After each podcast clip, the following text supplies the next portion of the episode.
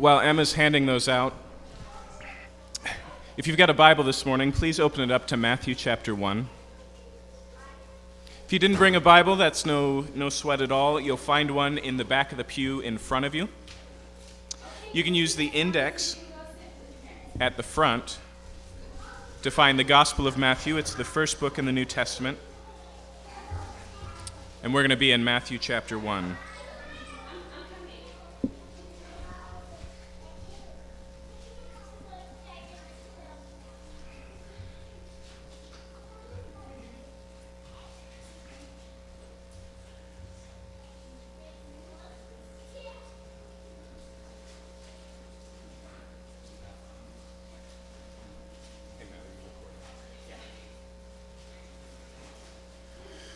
All right, Matthew chapter one.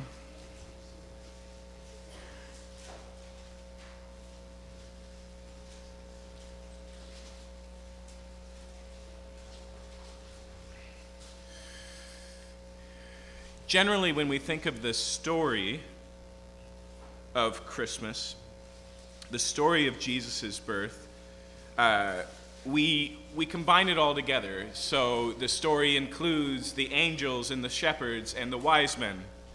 Uh, but in the gospel accounts, we have pretty significant division or difference between those stories, uh, not because there's any disagreement on what happened, uh, but because they each pers- uh, record a different perspective. And this isn't hard to see.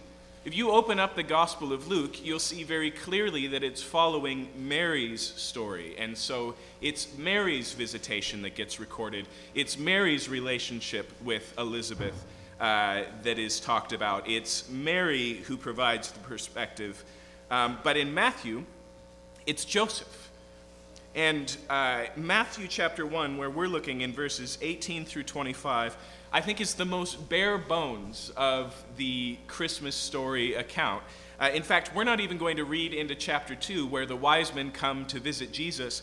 And so really, all we have here is the story of an unplanned pregnancy. That's the entire story of Christmas, according to the passage we're going to read this morning. Um, in fact, what I want to focus on this morning is, uh, is that the first Christmas was unexpected. Every Christmas since has been anticipated. We count down the days. You know, come come July, we're thinking about it. Come November, the decorations are up in the store. Come December, we're counting down the days. But where Joseph is at, where, where Mary is at, this first Christmas, this first gift in Jesus Christ is completely unexpected. Uh, Christmas begins with an unplanned pregnancy. And so read the passage with me here in Matthew chapter one, verse eighteen. Now the birth of Jesus Christ took place in this way. When his mother Mary had been betrothed to Joseph, before they came together, she was found to be with child from the Holy Spirit. And her husband Joseph, being a just man, and unwilling to put her to shame, resolved to divorce her quietly. But as he considered these things, behold, an angel of the Lord appeared to him in a dream, saying, Joseph, son of David, do not fear to take Mary as your wife, for that which is conceived in her is from the Holy Spirit. She will bear a son, and you shall call his name Jesus, for he will save his people from their sins. All this took place to fulfill what the Lord had spoken by the prophet. Behold, the virgin shall conceive and bear a son, and they shall call his name Emmanuel, which means God with us. When Joseph woke from sleep, he did as the angel of the Lord commanded him. He took his wife, but he knew her not until she had given birth to a son, and he called his name Jesus. Would you pray with me this morning? Father, as we look at your word and as we reflect on the beginning of the gospel, the beginning of the good news, it begins with a birth. I pray, Lord, as we look at it this morning, we would come to better understand your character and your goodness. I pray, Lord, that this reality of the first Christmas would inform this coming Christmas as we gather with family and with friends. And also, Lord, I pray that it would form us as we face the unexpected that inevitably comes with Christmas. We pray this in your name. Amen. Now, when I talk about the first Christmas being unexpected, there's a few things that I don't want to focus on. There's a few things that I don't mean. My father was the master of the unexpected Christmas gift. Almost every year, there was something on the tree not only did none of us ask for, but no one knew existed. And I've never known my father to watch The Shopping Network or something like that, but that's the only place I can imagine these gifts originated from. For example, the Miracle Keyboard, which came with software. My dad was always an early adapter. Software so your computer could teach you how to play the piano. I am a failure of that present today. Uh, or the time he got us a Magnavox D V D-based computer that connected to your television uh, and came with visual encyclopedias and a handful of games, an entire software library, which was probably the complete software library for whatever this item was. When I talk about the unexpected Christmas, I'm not really focusing on gifts that no one wanted. Uh, I'm also not talking about that uh, obligatory interaction with a distant relative who has very strong opinions that you did not expect. What strikes me about this story um, is actually how tremendously human it is. How we constantly are reminded as human beings how surprising life is and how unexpected it is. Now, for Joseph here, he discovers that Mary is pregnant. They're engaged, in fact, as Jews in the first century, they're not just engaged but betrothed. And according to Jewish law, that means on paper, legally, they're already married, even though their marriage has not yet been consummated. That's why it says here in Matthew that Ju- Joseph was trying to divorce her quietly. Okay. Now, according to Jewish law, if Mary had been an adulterer, that's not just grounds for the end of the marriage, but grounds for the end of Mary's life. In fact, one of Joseph's distant descendants, Judah, Joseph being from the tribe of Judah, once discovers that his daughter-in-law is pregnant outside of marriage, and he says, "Bring her forward and we will burn her to death." It's intense. Joseph responds in a very different way. It says here he was a just man, so he was looking for a way to put her Uh, away quietly. He knew the marriage couldn't come forward. He was clearly disappointed, but he didn't want to bring neither death nor shame on Mary. He found himself in a pickle. But have you ever thought about the fact that this story isn't like other unexpected pregnancies? Right? It's not something that happened because of Mary's decisions, uh, because of any other circumstance. As unexpected as this is, it is God's plan. It is exactly how God wanted this to play out. In fact, look there at verse eighteen. Now, the birth of Jesus Christ took place in this way. It was the plan. It was exactly as God desired it to be. And yet, what did it feel like? What did it look like for Joseph? It was unexpected. It was an obvious interruption, right? If they're betrothed at this point, they're preparing for a wedding, and now those plans are in jeopardy. In Joseph's life right here, it's an emotional response that he has. In fact, that's the only way I think you can explain his actions. He clearly cares very deeply for Mary. He's stuck. He doesn't know what to do here. Not only that, but let me remind you, although the Jews as a whole, in the large, had a extensive expectation that one day God would send the Messiah. In fact, even women who were waiting to become pregnant wondered if they would be the one. That's why in the Old Testament, barrenness is seen to be such a horrible thing, because it removes you from that true great blessing of being the mother of the Messiah. But Mary wasn't expecting this.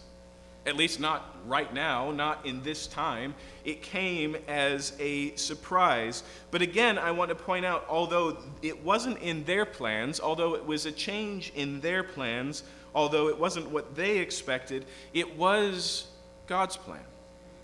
In fact, uh, notice what Matthew says in verse twenty-two. He says, all this, Joseph and Mary and the angel and the virgin birth, all of this took place to fulfill what the Lord had spoken by the prophet.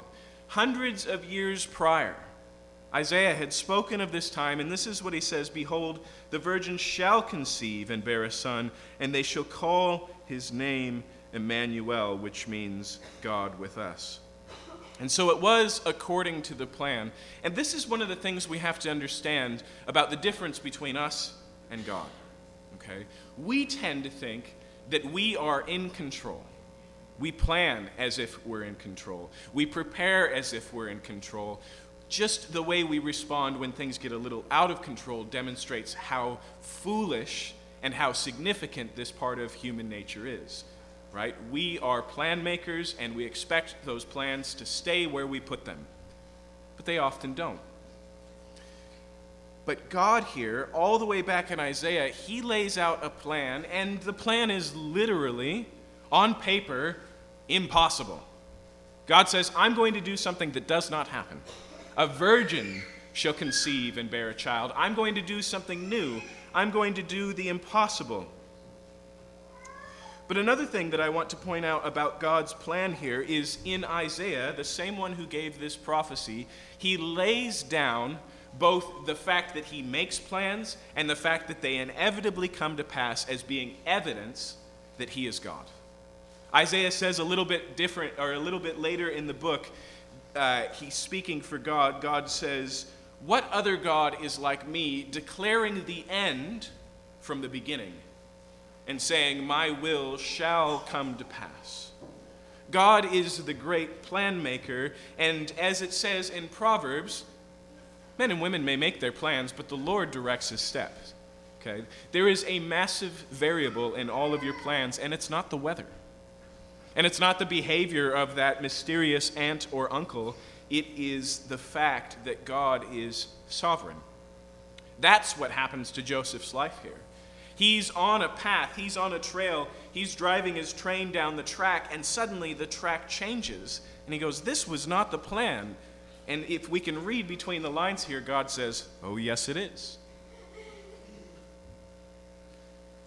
You see, it is unexpected here, but that doesn't mean that it's not good. That's what Joseph needs help understanding. And again, this is very emotional for him. Put yourself in Joseph's shoes. Watch at least three Hallmark movies, and you can find this feeling on screen even in the holidays, right? It's disappointment. It's confusion. He's probably tremendously hurt. I imagine he's thinking, how could she do this to me? He's thinking, what will I tell my family and friends? How will I break the news to my parents? And then there's the mess that this creates. How can I handle this in a way that doesn't put the rest of her life or the rest of my reputation at risk? He's got all this going on. In fact, one of the ones that I find fascinating here, he's afraid. Notice, notice when the angel comes in a dream to Joseph, what he says. He says there in verse twenty, Joseph, son of David, do not fear to take Mary as a wife. That's the same way we handle the unexpected. Fear, disappointment, frustration, confusion, deep consideration, as it says about Joseph right here. But I also want you to notice that this gift was unwanted. Okay? Now, not in the sense that Joseph didn't want a son. Not even in the sense, because we know the end of the story, that Joseph wasn't interested in salvation. It just wasn't part of his purview right now. What Joseph wanted was to marry Mary and start a family. What Joseph wanted was the usual things that a thirty-year-old man would want in Jewish society. He was about to get stable, about to settle down. It's not that he wanted different things. He just settled for less things.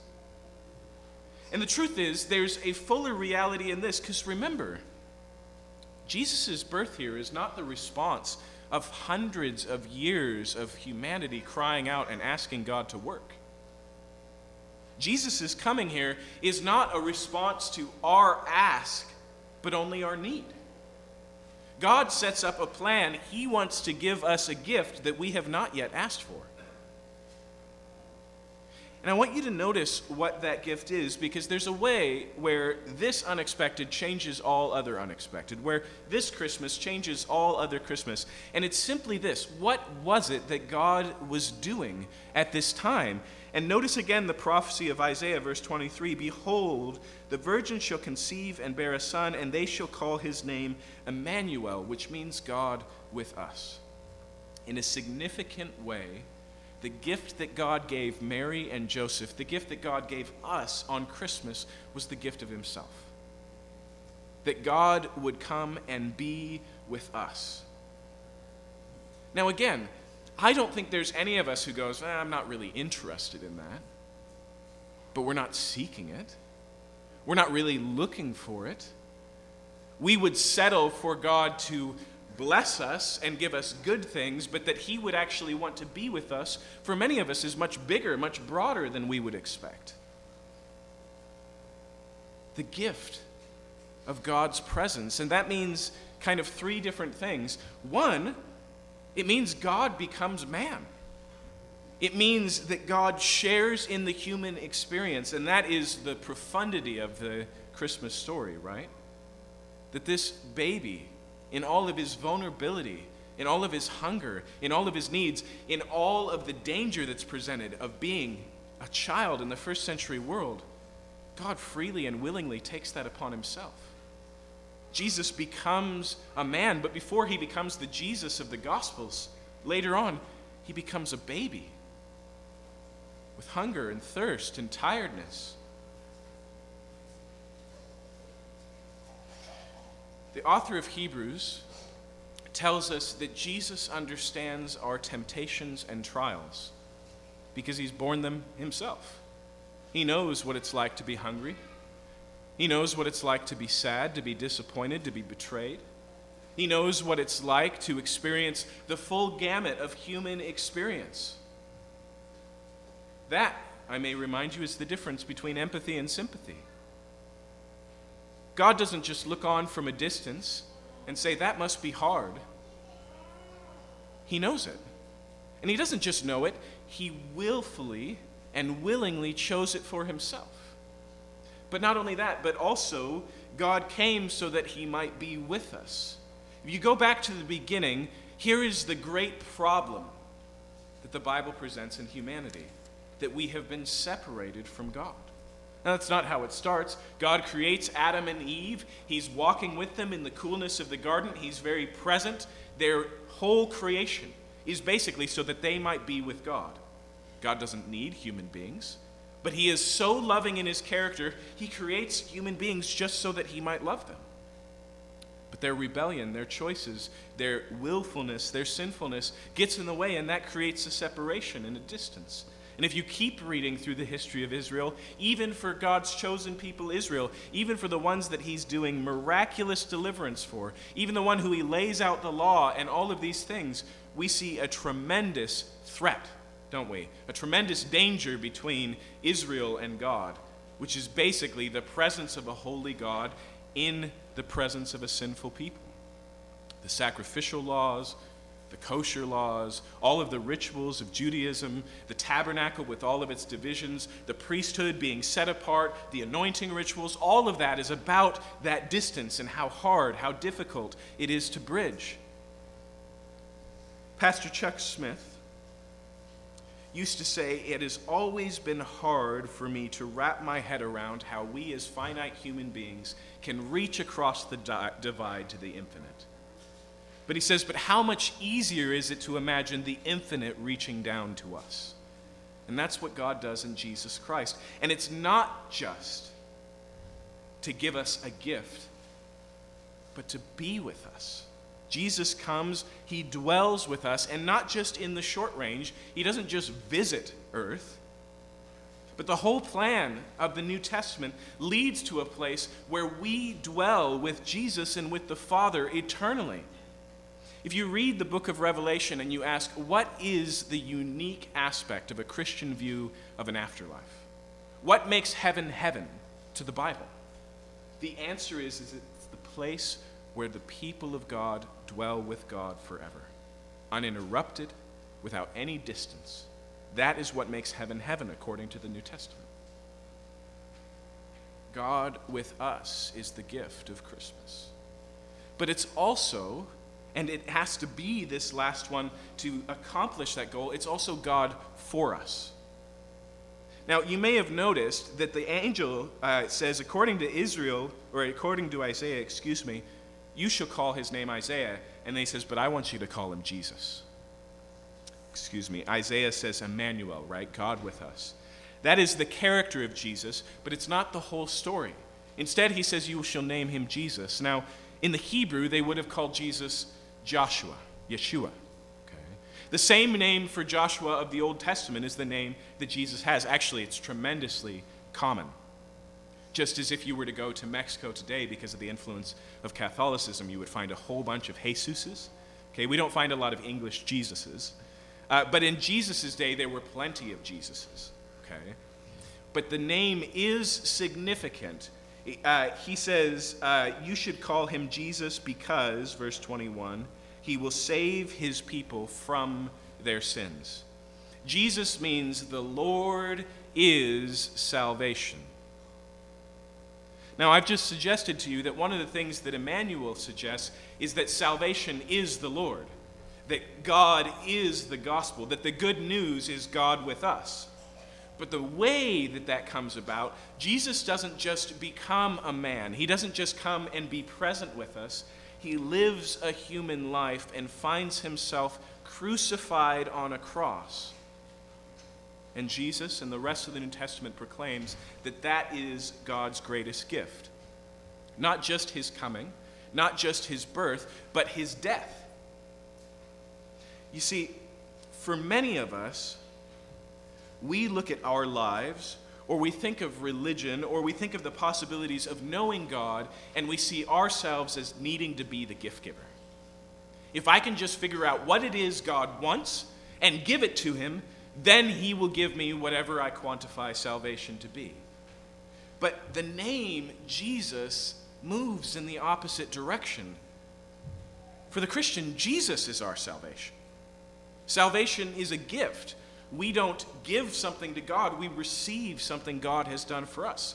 And that is in Jesus Christ. And again, ponder the significance of this. That while we are distracted by the small things that God has given, good things that he's made in life, friends and fellowship, food and music and these types of things, while we go after small glories, like success or wealth or these types of things, God wants to give us something greater. While we, at our religious best, are thinking, what is it that God demands of me? What is it God requires of me? How can I fix what is clearly broken? And let me just remind you, we all know that this is the case.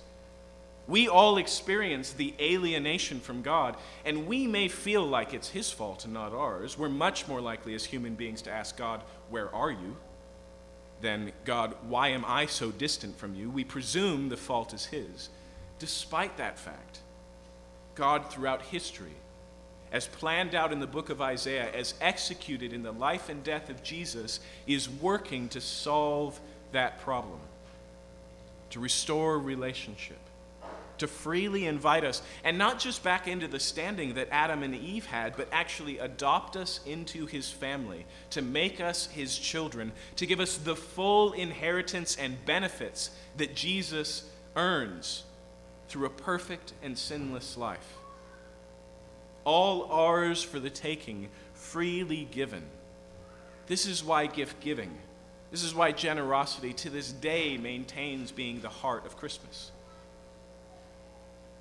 But there's a reason why we don't put gifts under the tree for God, not even in a symbolic sense. It's because ultimately Christmas isn't about what we give God, but about what he has given in Jesus Christ. Now I just want to point out, and this is my sole application, because I know how holidays can be. I know how often they maintain and continue the one true tradition of Christmas, which is the unexpected. I know that in our human lives, we are regularly shattered by the interruption of our plans. And let me just remind you, this world is too big for you. You cannot master it. This life that you're trying to live is very much the majority percentage outside of your control. But it's not outside of God's control. It's not outside of his purview. And I just want to point out to you that because of this great gift in Jesus Christ, because of the reality of Emmanuel, God with us, all unexpected can be welcomed. Because none of it is put on our shoulders alone. Jesus says, "Come to me, all who are weary and heavy laden, and I will give you rest, for my yoke is easy and my burden is light." Now, I know none of you use a yoke in your daily experience. It's not part of your job. But you can picture it, right? It's this wooden frame that goes around an animal so that it can pull a plow. But the yoke that Jesus is talking about is a two-person yoke. Okay? What he's basically saying is, come and walk with me, and all carry the weight. That's why Paul says we can cast our cares upon God, because he cares for us. It means if God is with us that we can expect the unexpected, because it's not unexpected to him. As much as you might be sent to your, you know, to your mind to run the scenarios and to figure out a plan forward, God needs no pause to calculate, to come up with a plan B. And the most significant one is, I don't know anything greater than the unexpected, and it doesn't matter if it's cancer or a plain calculation that makes us feel alone than the unexpected. When life doesn't go the way we're thinking, the direct result of that is the awareness of our own isolation. But if God is with us, we're not alone. That changes the unexpected, doesn't it? Because it's not something that's just been dropped in your lap. It was planned. And it's not just something you'll have to face on your own. You have help. And most importantly, you were not alone. And God was so committed to being with you that he bridged this gap, that he became a man, that he came to be with us. And then he did what was necessary so that we might forever be with him in Jesus Christ. That is the significance of the birth story here. But Matt was right. We tend to we tend to change the Christmas story and focus on the uniqueness of it. And there's no getting around the fact that Mary's birth is one in all of history that is unique. But the experience of it still involves carrying a baby nine months to term. Still involves the disruptions that happen, happen with the birth of a baby. Still involves all of the "this is not how I planned it" of life. And Joseph experiences that in the very beginning of this reality. The gift that defines the first Christmas was unexpected, but that is just a demonstration of the goodness of God and how tremendous his love is for us. He didn't check our wish list. He didn't settle for what we wanted, but gave us instead what we needed, and it's better than we could have ever asked or hoped or even dreamed for. That is the reality of Christmas. And my encouragement to all of us this morning as we go into whatever this next week entails is to live in that reality, to enjoy the true benefits of God with us. And if you're not a Christian here this morning, that gift is ready and available to you. It's got your name right on it, but it does have to be opened. It does have to be received. Again, Jesus said, "Come unto me, all who are weary or heavy laden." The invitation is there, but it has to be responded to. And the way you do that is really simple. It's by agreeing with what God says about you and your needs. Agreeing that you are a sinner in need of saving. Agreeing that the problems in your life are too big for you to solve. Agreeing that you need what God has offered in the gospel. It also involves believing that Jesus accomplished everything that was necessary. When we as Christians talk about faith, we're not talking about a positive view of what happens next. We're talking about trusting in a person who has proven himself faithful. We're talking about entrusting ourselves to Jesus' strength, power, goodness, righteousness, and not our own. And then it it means as well committing to follow Jesus, to make him not just Savior, but Lord. But again, look at the type of Lord that Jesus is. Now, for all of us who are non-Christians, you have to ask the big question. Did this really happen? Is it really true? Jesus, the Bible, Christianity, myself, none of us are afraid of you asking those questions. They must be asked. But, but if they are true, why would you not receive this gift? The good news of the gospel is so good, it's worth investigating. It's so good, it's worth considering. It's so good, it's worth studying. But don't be surprised if you open yourself up to that, if God interrupts your plans, and you discover that it's not you who's seeking for him at all, but him who's been seeking all along. And maybe it won't come in the vision or the dream of an angel like it does with Joseph. For many of us who are Christians, our story is much more simple than that, but it's usually just as unexpected. And all of us will tell you personally that when God found us, we weren't really looking in the way that he was. But for all of us this morning, let's just recognize that Christmas, yes, is about generosity. It is about giving, and it is best celebrated with deep pockets and big gifts, but only as a reflection and as a response to the greatest gift that was ever given, one that was unplanned for, unexpected, and the best ever. Let's pray.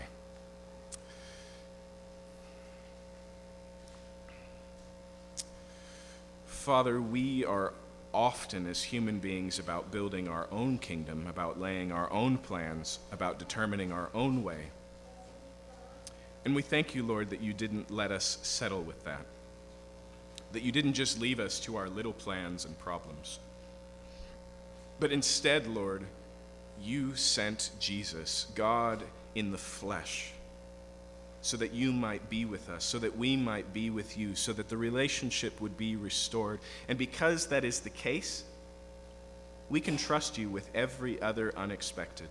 We can face any other adversary. We can face any other problem and know that we are not alone, and know that it's unexpected for us, but it's part of the plan for you. Thank you, Lord, that in the Christian life there are no detours, and we know where the road leads, because it's the road that leads back to you. We just praise you today, and we pray that our celebration of your goodness this Sunday would be filled with the joyous response that it's appropriate for such a gift. We pray this in your name. Amen. We're going to respond by continuing to sing today, uh, but we're going to add to our response the possibility to come forward and partake of communion. Communion is a way that we as Christians remember the gift of Christ, that what he gave us was his body broken as represented in the bread, bread that all we have in our salvation is sealed in his blood, the new covenant available uh, as represented in the cup. And so feel free as we sing on your own time to come forward and partake. If you're not a Christian, I would encourage you, instead of receiving communion, to just receive Christ. Without that, the ritual is empty. And with that, the ritual is filled with meaning. Let's go ahead and respond.